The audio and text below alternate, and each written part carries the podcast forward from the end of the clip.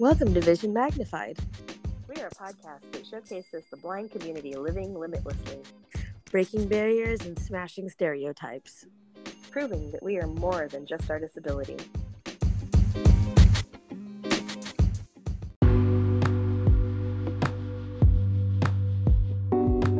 Warning the topics covered in this podcast may be triggering for some audiences.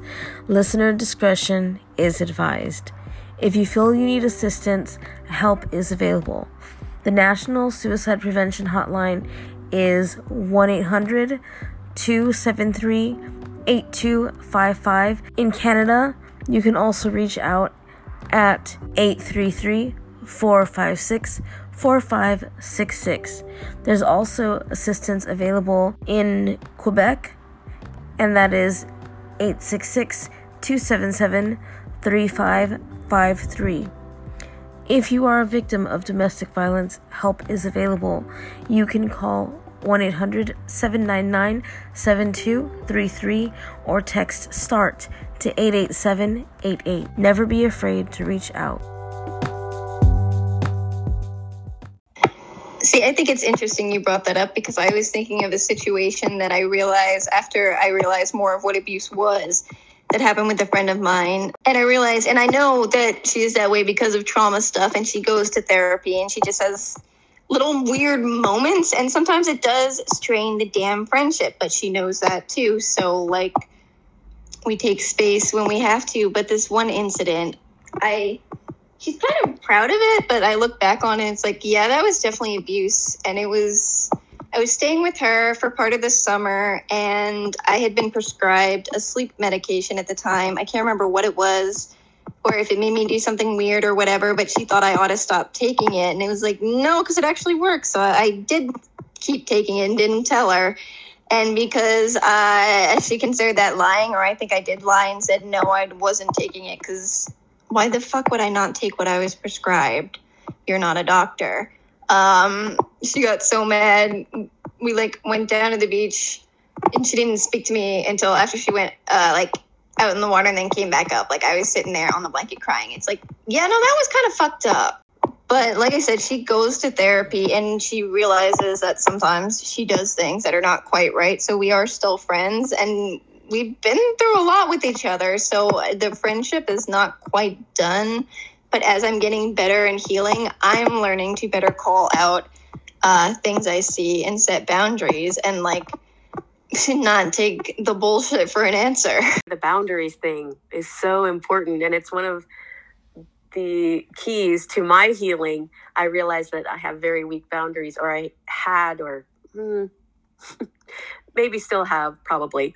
Um, but it's, it's something that i'm working on in therapy and i think that's key to to healing and to um, learning how to deal and navigate with with abuse is those boundaries if you've got weak ones Oh, definitely. Like I used to, I'm still the person who somebody goes, "What do you want to eat?" It's like I don't even usually say because I want the same damn thing, and they don't want to hear it, and I and then they pick on you for wanting the same damn thing. It's like I'm open to other suggestions, but hey, you asked, so now I just be like, "Oh, I'm open to whatever. What were you thinking?" Trauma response.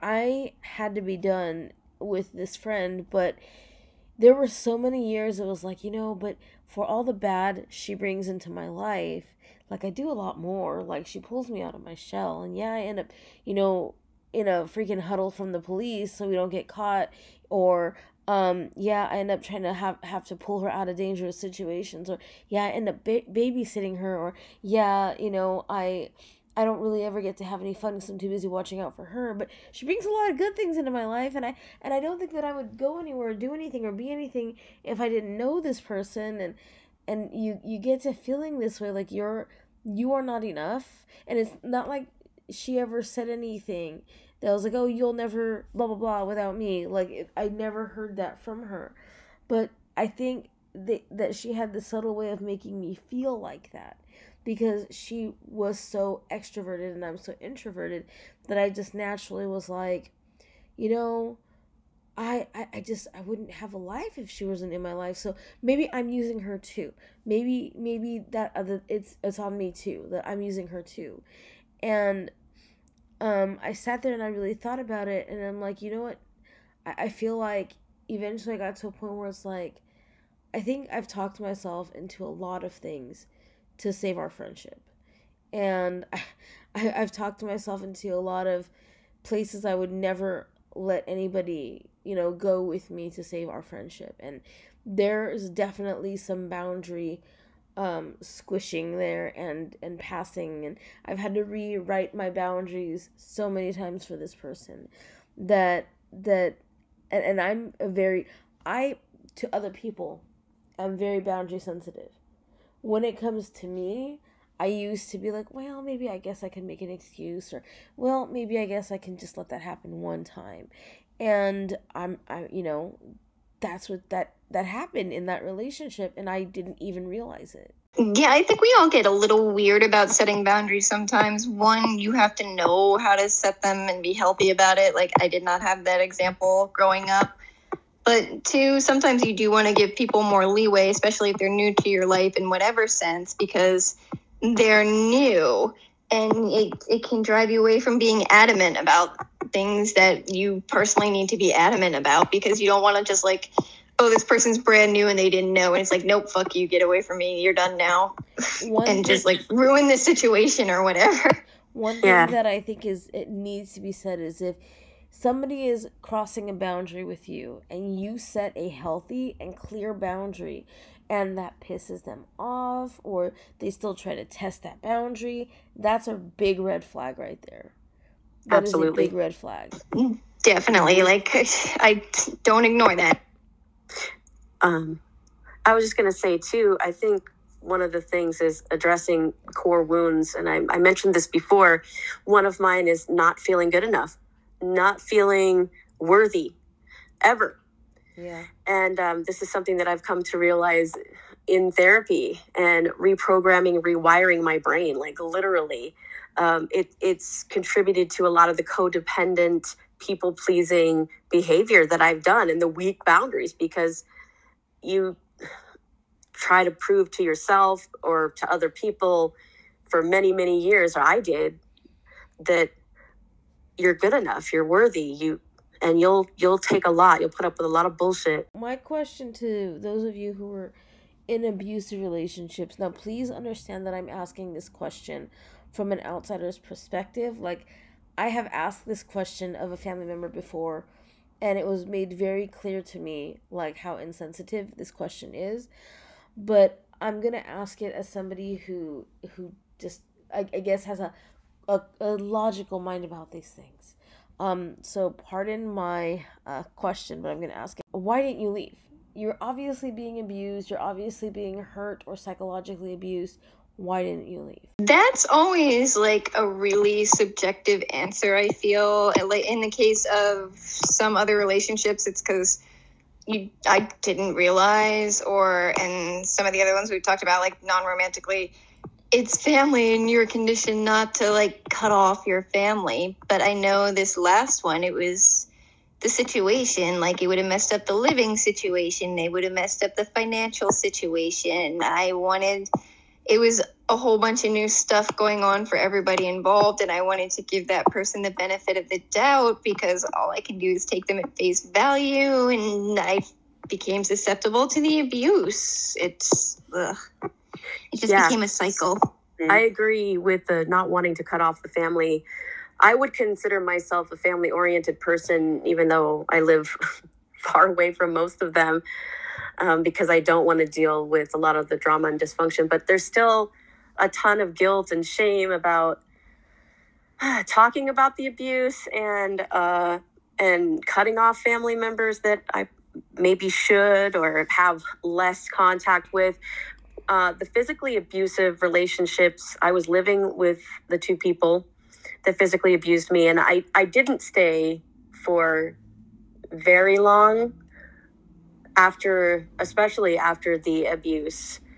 And with the relationship with the narcissist that's just something entirely different and dealing with the trauma bond and all of the addictive qualities and nature of the relationship it's just something entirely different, as I said before. That's exactly what I was because with with the really with my last relationship, it was literally I didn't feel comfortable in the living situation I was in alone with the other roommate that was in my uh, apartment. Um, and I needed, I felt like I needed somebody there, even though, you know, he was definitely a narcissist. Uh, I, it didn't matter because even, you know, if, if the other, if the other, if the roommate would have tried anything,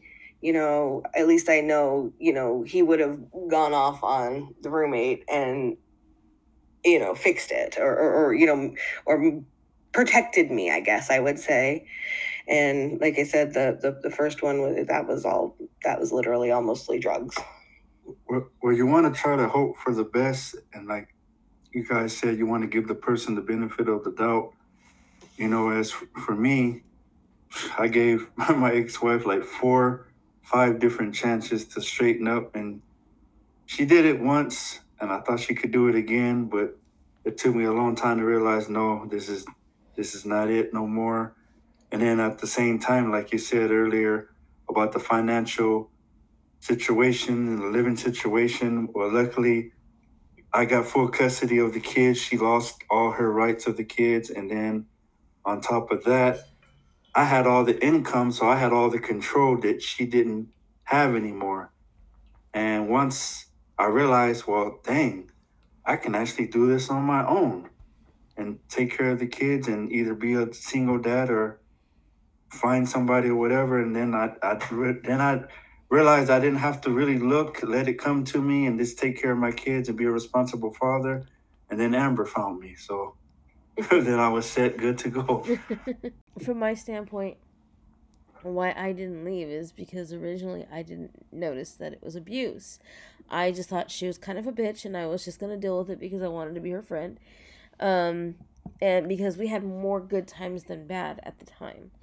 Um, and then, you know, over time it just became more bad times and more annoyance to be her friend than than anything. And then I had to deal with um where my self-esteem was personally. It meant facing a lot of personal demons and and like dealing with that and and getting myself through it because you know at the time like my family did not believe in therapy and we didn't do therapy and I didn't know how to get therapy so for me I I just decided that well I'm gonna resign myself to to um, you know being this person in a room not doing anything because I'm gonna let this relationship go because it's just not worth it. Um, so I had to really talk myself into into leaving before I decided to leave. So I know that you guys said that you tried multiple times to leave.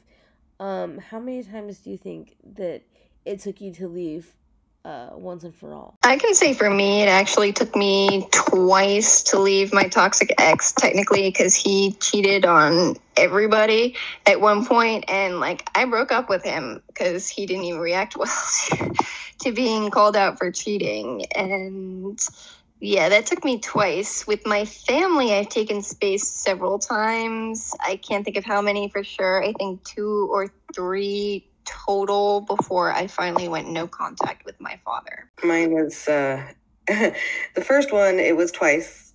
Um, the first time I uh, I just wasn't ready, and the second time it was kind of a ridiculous scenario. I uh, wanted to go clothes shopping, and he wanted the money for other purposes, and I got up and grabbed my purse and and walked out. And um, with the other one, uh, that was about six times. Every time I would realize that he was talking to another woman, I would kick him out, and then I would go have a talk with him, and then I would let him back in, and then yeah. yeah. So the two physically abusive relationships it took twice the relationship with the narcissist um, there's a push pull with the there's a cyclical nature of a narcissistic relationship. So there was like discard and Hoover kind of thing about five times, and then the final discard um, was in. I was going to say I think was in uh, January because I'm not sure it's the, the final discard. Um,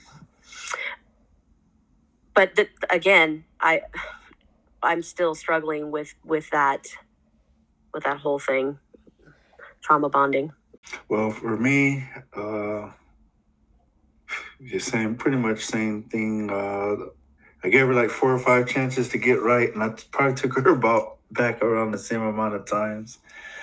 And you know, um, it was hard because you know I had to think of my kids before myself, and think of the situation of how things would be because um, I, I, was used to you know taking care of the kids pretty much by myself because I did more than she did, not to you know talk bad about a person, but that was the truth. You know, I did more than she did, and as of today, my 16 year old daughter always says, "You've always been a mom and a dad to her, to her, and to her two brothers." So you know, I'm proud of that. And as far as my family, um, I really never really had to back away from my mom because she was always there for me and she knew what I was going through. And she would tell me things like, this is not going to work. You need to leave her. She even told me as far as don't marry her. but like I said earlier, it took me five years to say yes. I've seen people wait 10 years before they got married, but always thought that it's always best to live with a person before you marry them mm-hmm. so you mm-hmm. can learn each other's habits, dislikes, and everything about the person, you know. But you could do that, and that person can still also change, just like you guys had said earlier. There was a lot of okay things, good things, better things, and then things just got worse. And you would think that they would get better, but I would say, with uh, being married for all those years, I would say between the first six and eight years, things were oh, things were okay, but they could have been better, but they got worse over eight years. And as my kids got older, things got worse. What brings you back? What what was the was there was there a pattern of what brought you back, or was it just like the oh let's talk about it? Oh you know I didn't mean it. I'm sorry. Like what was it that brought you back each time? my problem was that I don't know. I, I've always learned to forgive and forget, and everybody deserves a second chance. But usually after the third or second, or sometimes the first, depending on what type of person you are, you're you're not gonna do it anymore. But say something happened today, I'll be upset, and then the next day, I felt that oh well, it, you know, it happened yesterday. Today's a new day maybe we can try for better things or we can move on from from that because you know tomorrow's never promised mm-hmm. but then it was always more and more happening so it was just hard to figure out well am i going to still deal with this is it going to get worse or is it going to get better that, that that was always the thing with me and i and things would get better here and there but then it, it, it, things would come back and I'm like, dang, I'm still de- dealing with the same thing. It hasn't gotten any better. It would just get worse and worse and worse and worse and worse.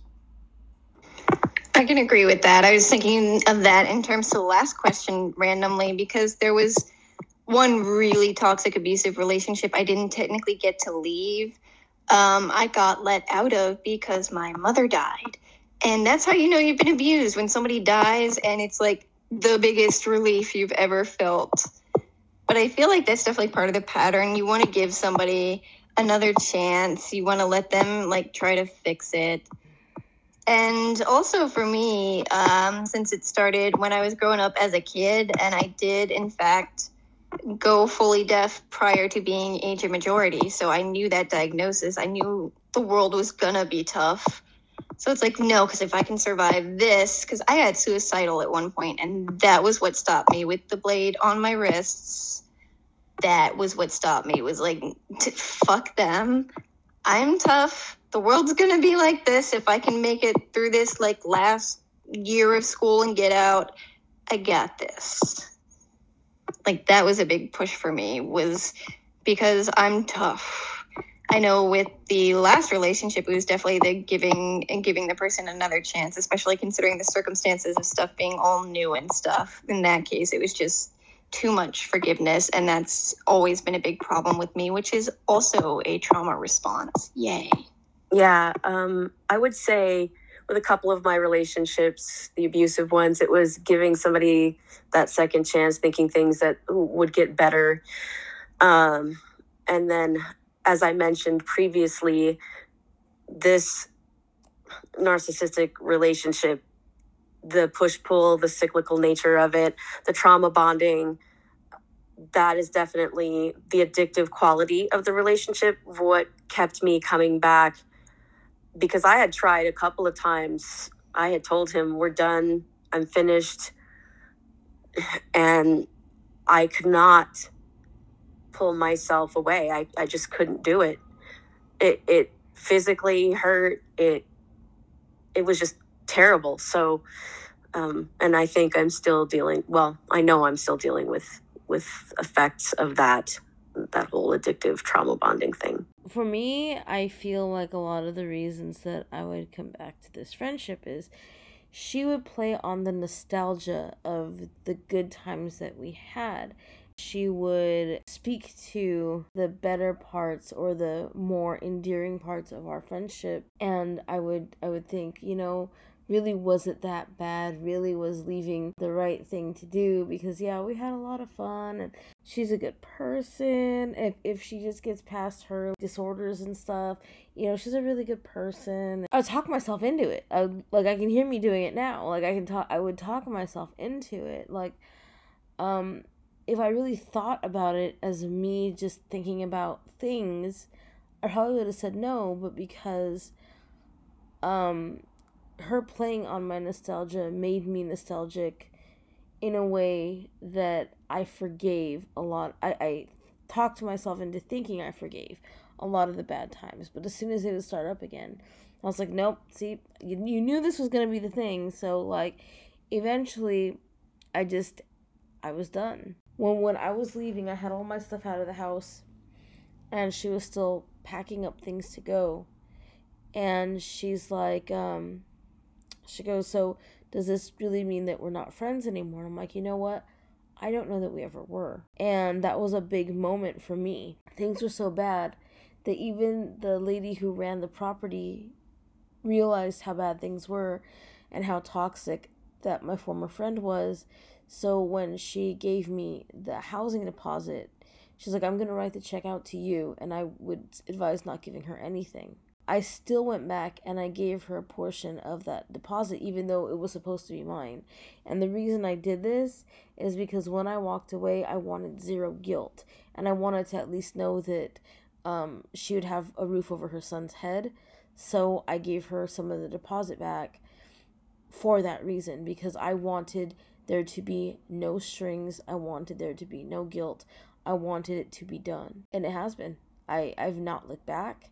It's been like 12 years now, I think. Do you think that one of the reasons, or has it ever been for any of you being um, visually impaired, do you think that SSI or your income plays a role in why you don't leave, why you put up with the situation? And do you think that the current laws on SSI and income, you know, being taken away as you marry, do you think that that serves to trap people in their relationships? Absolutely. Um, I'm on SSDI and they're uh, dicking me around about my check again. I just went through this over the summer. We were discussing this pre record, and it's just it will keep you where you are, whether the relationship's romantic, friendship, family, it will keep you where you are because then you don't have the means to get out. Because unless you know somebody who's well off and you can turn around and ask them, hey, can you help me? And depending what else you're dealing with, what your trauma responses are to that, you might not even be able to ask for help. Like the, the financials being lesser and like the limits on the income and the limits for getting married and stuff, it definitely forces you to stay in the same place, regardless of the nature of the relationship or Yeah. if it's abusive or not.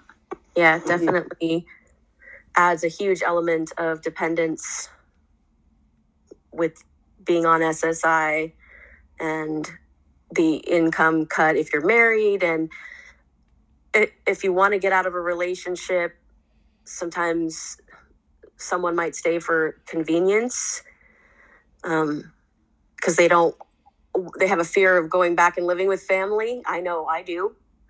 Mm. um, and so someone might stay in a situation that they shouldn't they know they shouldn't they feel stuck. Hmm. It was it's weird because in both of the relationships I've talked about throughout this thing, I was the one basically uh, taking care of everything income wise on my little SSI checks or you know or when I was working. Um, so there was really uh, for the first one there was really no incentive there for me to stay except for yeah I didn't really want to move back in with my parents. And then the second one you know um, like i said it was just a i guess you would say a matter of convenience. At least i had somebody there that would you know do something if something else went down Yeah, and it also like we keep mentioning living with family. Like uh, several people have asked me because right now I think I've got a few months to figure out what I'm doing because our housing list is too long to rely on. And Yeah. several people have asked me, "Well, why don't you call your dad?" It's like you realize having no other choice than my dad is part of what killed my mom, right? Like he's awful. So when the family can't be relied upon or they're abusive too, like it puts you in an even worse situation. It gets it gets absolutely crazy. Like the struggle is real. because we're so a lot of visually impaired people um are so dependent on their SSI. Um do you think that there should be um I guess measures taken to allow someone to leave an abusive situation like maybe a fund that we have to help an abuse uh, abused person get away from their abuser because I I personally do. I think that there should be some sort of like escape fund. Yeah, I agree. I feel like that should be a thing. I'm surprised there's not already a nonprofit for it because if I recall, um, I don't remember exactly how the different kinds of shelters work, but I think a lot of like women's and girls, and even there's some men's ones now, are more like run by nonprofit things than actual government entities. But I think something like that should definitely exist. I think something like that should exist to help people with disabilities just get situated in general because the government services are crap. Well, um, I'm glad you mentioned that because actually, when I was growing up as a kid, it was it was funny too because this guy my mom was introduced to by one of her friends didn't know that the guy she was introduced to was a very strong, heavy alcoholic. He also was a Marine. So when he uh, came home from work, he took out his anger on different things that went on in the house. And one of them was with my brother. My brother had got some jelly on the onto the carpet, and he, oh man, he was so mad. I don't remember exactly what he did, but he was he was very angry about it. And then he started getting real abusive with my mom. But I had told my mom before we had even moved to Virginia from California that don't marry this guy.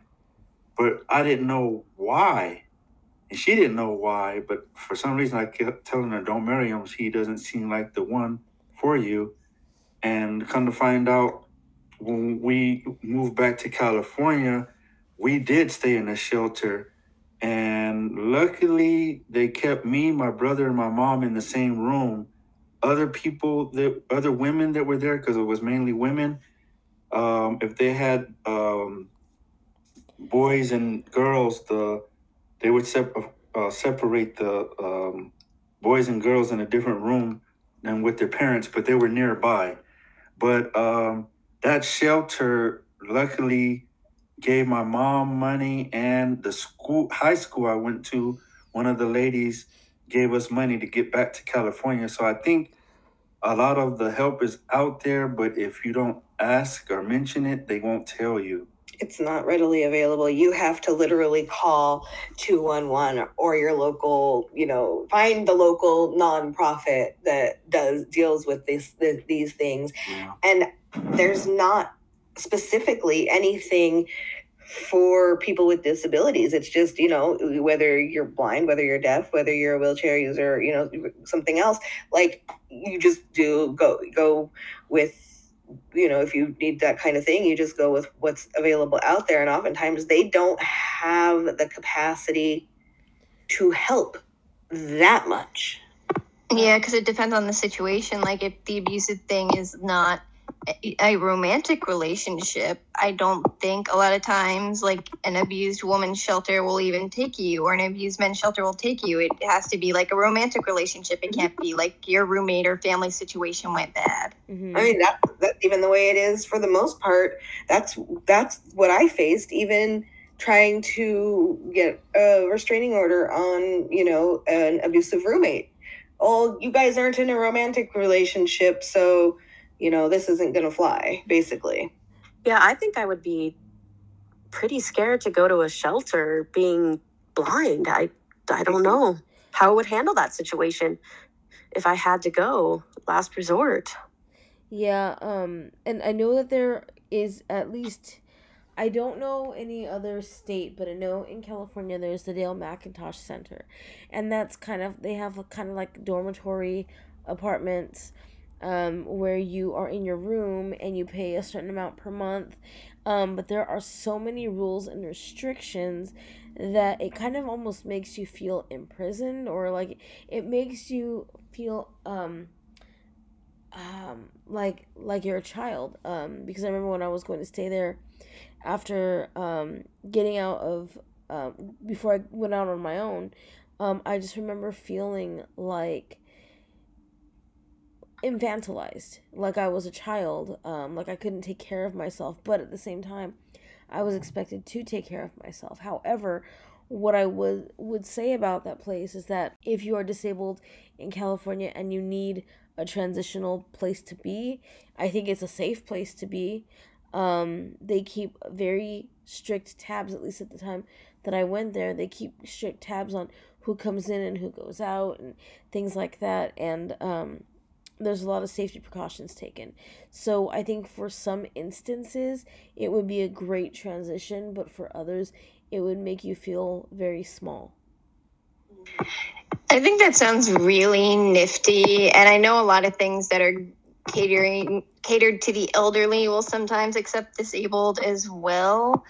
Um, it made me think of uh, Section 8 and housing assistance, though. I feel like if that was improved in certain ways, it would be helpful because I know certain states you can't get a voucher until you've lived in the Section 8 housing complexes for a certain amount of time, and then the wait list is forever long and pe- for whatever reason people don't become section 8 landlords even though all these companies and people own all these properties and they could rent them out that way it's i feel like if the housing assistance stuff was improved that would help a lot too like, you should, like if you're on SSI, you should.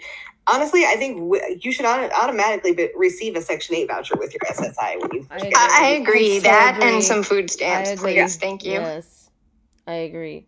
that would that would save that would keep a lot of the problem of uh, being with somebody out of convenience or out of financial need you know that would keep a lot of that down Yeah, because I remember um, when I got married and my, my ex-wife got one of her first jobs that paid really well. SSI left me with only three hundred and eighty-eight dollars a month because she was making too much money. I'm like, how am I supposed to pay the rent and the bills? I don't even know how. As of today, I don't know how I made it to pay the bills, but I know the rent wasn't getting paid, so I had to get thrown out of that place. But luckily, I still have my Section 8 today. But it took me, I, I applied in 99, 98 or 99. I didn't get it until 2008. I I actually applied um for Section 8 housing in 1997. 1997 when I graduated and I did not get called until 2013 2000 and probably 2005. and then I lost it within two months because I couldn't find a place. I ended up that that's what happened to me. I applied. I think I probably applied the same year you did. Got mine in two thousand three. Had it. Decided I wanted to move out of that apartment because it was trash, and I wanted to port county into a different county. Couldn't find an apartment and lost it. Yeah, I know somebody is going through that now, and I I applied in a place where I was living once, and I just didn't renew because I moved after that. But I was going to apply now, and they're like, "Oh, it's so long." It's like ah, and I was just thinking about that thing about how you were talking about McIntosh, and I mentioned the things catered to the elderly sometimes work. I was thinking about like paperwork in offices and bureaucracy. Mm-hmm. But wouldn't it be nice if they offered the kind of like assisted living they do for the elderly that was more for the disabled, where it's just like these little apartments and you can come and go as you please, but there's always people on like on site and they come around and help you with cleaning and stuff. Like why don't we have that specifically for the disabled as well? I mean, yeah, they do have things like that but it, it's not a come and go as you please type situation. Right. and that's the problem. Like we're adults you know if i want to go down to 7-eleven and buy myself some hot cheetos i don't feel like i need to tell you that. Like that's none of your business. And, and that's exactly. that's, that's where the problem is with with certain centers like this. It's like you've just gotten out of a you may have just gotten out of a very controlling relationship. To be in another controlled environment might make you feel a little bit trapped again and that's the farthest thing from what you want you know what i mean? Oh yeah no like i'm having a problem with anybody who's got an, like that i sense any kind of trying to control or manipulate me from right now after being in a relationship with a narc. It's like holy crap i could not. I'm gonna at this point just to wrap things up here ask for your final thoughts anything that you didn't feel like we covered or any final thoughts that you want to say on the subject matter? I would just say for me getting therapy was is key to healing from my abuse, both childhood trauma and from relationships, understanding that there are core wounds and beliefs that I've had to reprogram, literally rewire my brain. Um, EMDR, somatic therapies, havening, those can really help with trauma and healing. And um, I think it's important because I went, I started therapy at 20 and I didn't gel with talk therapy. I never have. EMDR is really where it's at for me, but it took what, 30 years to get to, uh, well, from 20 to 49, 48 to to finally get therapy. And i understand it's very difficult to find a therapist at this at this stage of the game and particularly for people with certain kinds of insurance. So i don't want it to be an easier said than done thing but i really i mean my therapist is amazing. I couldn't have asked for a better therapist so i'm very fortunate in that way. But i really do think that therapy has has been and is the key to my healing absolutely right. You know, if if therapy was something that was easily attainable on on you know Medi-Cal, Medicaid, it would be. I think it'd be beneficial for anybody. Yeah, I want to agree with that. And if I had better means to it, I would be in therapy again right now. And in lieu of actual like professional therapy, if you can't get it, I think finding your own therapy and doing your own research and accruing knowledge is also really, really key. Like you have to find and create your safe place, your safe space, and you have to cultivate reasonably healthy relationships with people you can talk to about this stuff at least, because that can be a kind of therapy in and of itself. And it's really a lot about recognizing that it wasn't your fault. You didn't necessarily do anything wrong. You were being played, you were being abused, and you are like, you still have plenty of worth. You're going to continue to have plenty of worth. And it, it's just, it's difficult. And you have to cultivate, like I said, those spaces and those relationships. And if you can get professional therapy, put in the work and do it. For me, therapy has not been easy to come by. I wouldn't say that research is therapy, however, it's very therapeutic and it teaches you so much because I've not been able to, to get a therapist or a psychiatrist like I want, the best thing that I could have done my, for myself is is to do the research, is to learn the patterns, to learn the triggers, to learn the warning signs, to learn what to watch out for, and to realize uh, that I'm predisposed to certain things and to realize what my vulnerabilities are. That has helped a lot. So, any kind of research that you can do to figure out more about yourself, that's going to help you tremendously. We actually live in a world where TikTok is a great resource for that right now. Like, if you find the right people with the right content. For a while, my FYP was all so you're dating a narcissist. So this is what gaslighting is. So these are the signs, da da da. Like there are people out there trying to share the knowledge who are legit professionals trying to get you help because they know that the fight is difficult and knowledge is power. So all you really have to do is use the internet if you've got access to that. I agree. If you don't, I don't know how you're listening to this podcast, but yeah, I agree 100%. Reading and research. I mean, I've done a ton of it before I was in therapy or in between therapists. I mean, just decades of reading and research on the internet, books. I mean, there's just a ton of material available. Thank you to everybody for being here today and for discussing this very intense topic. We will see you next week. Abuse can be a very difficult subject to talk about, and it can even have residual effects just from speaking about it. I encourage any of my panelists, as well as anyone listening to this podcast, to reach out if you do feel that you need to speak with somebody. There is help, and there is hope. Stay well, you guys. Lots of love. If you feel you need assistance, help is available. The National Suicide Prevention Hotline is 1 800 273 8255. In Canada, you can also reach out at 833 456 4566.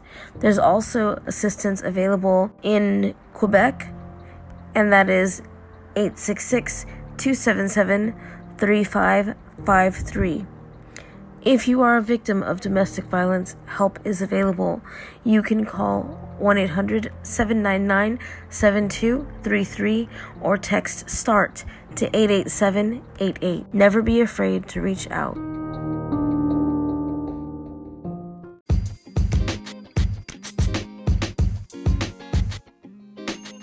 Thank you for listening to the podcast this week. We hope you enjoyed the show and look forward to seeing you next time. You can find us as Vision Magnified Official on TikTok and Instagram, and on Twitter as VMO Podcast. See you next time.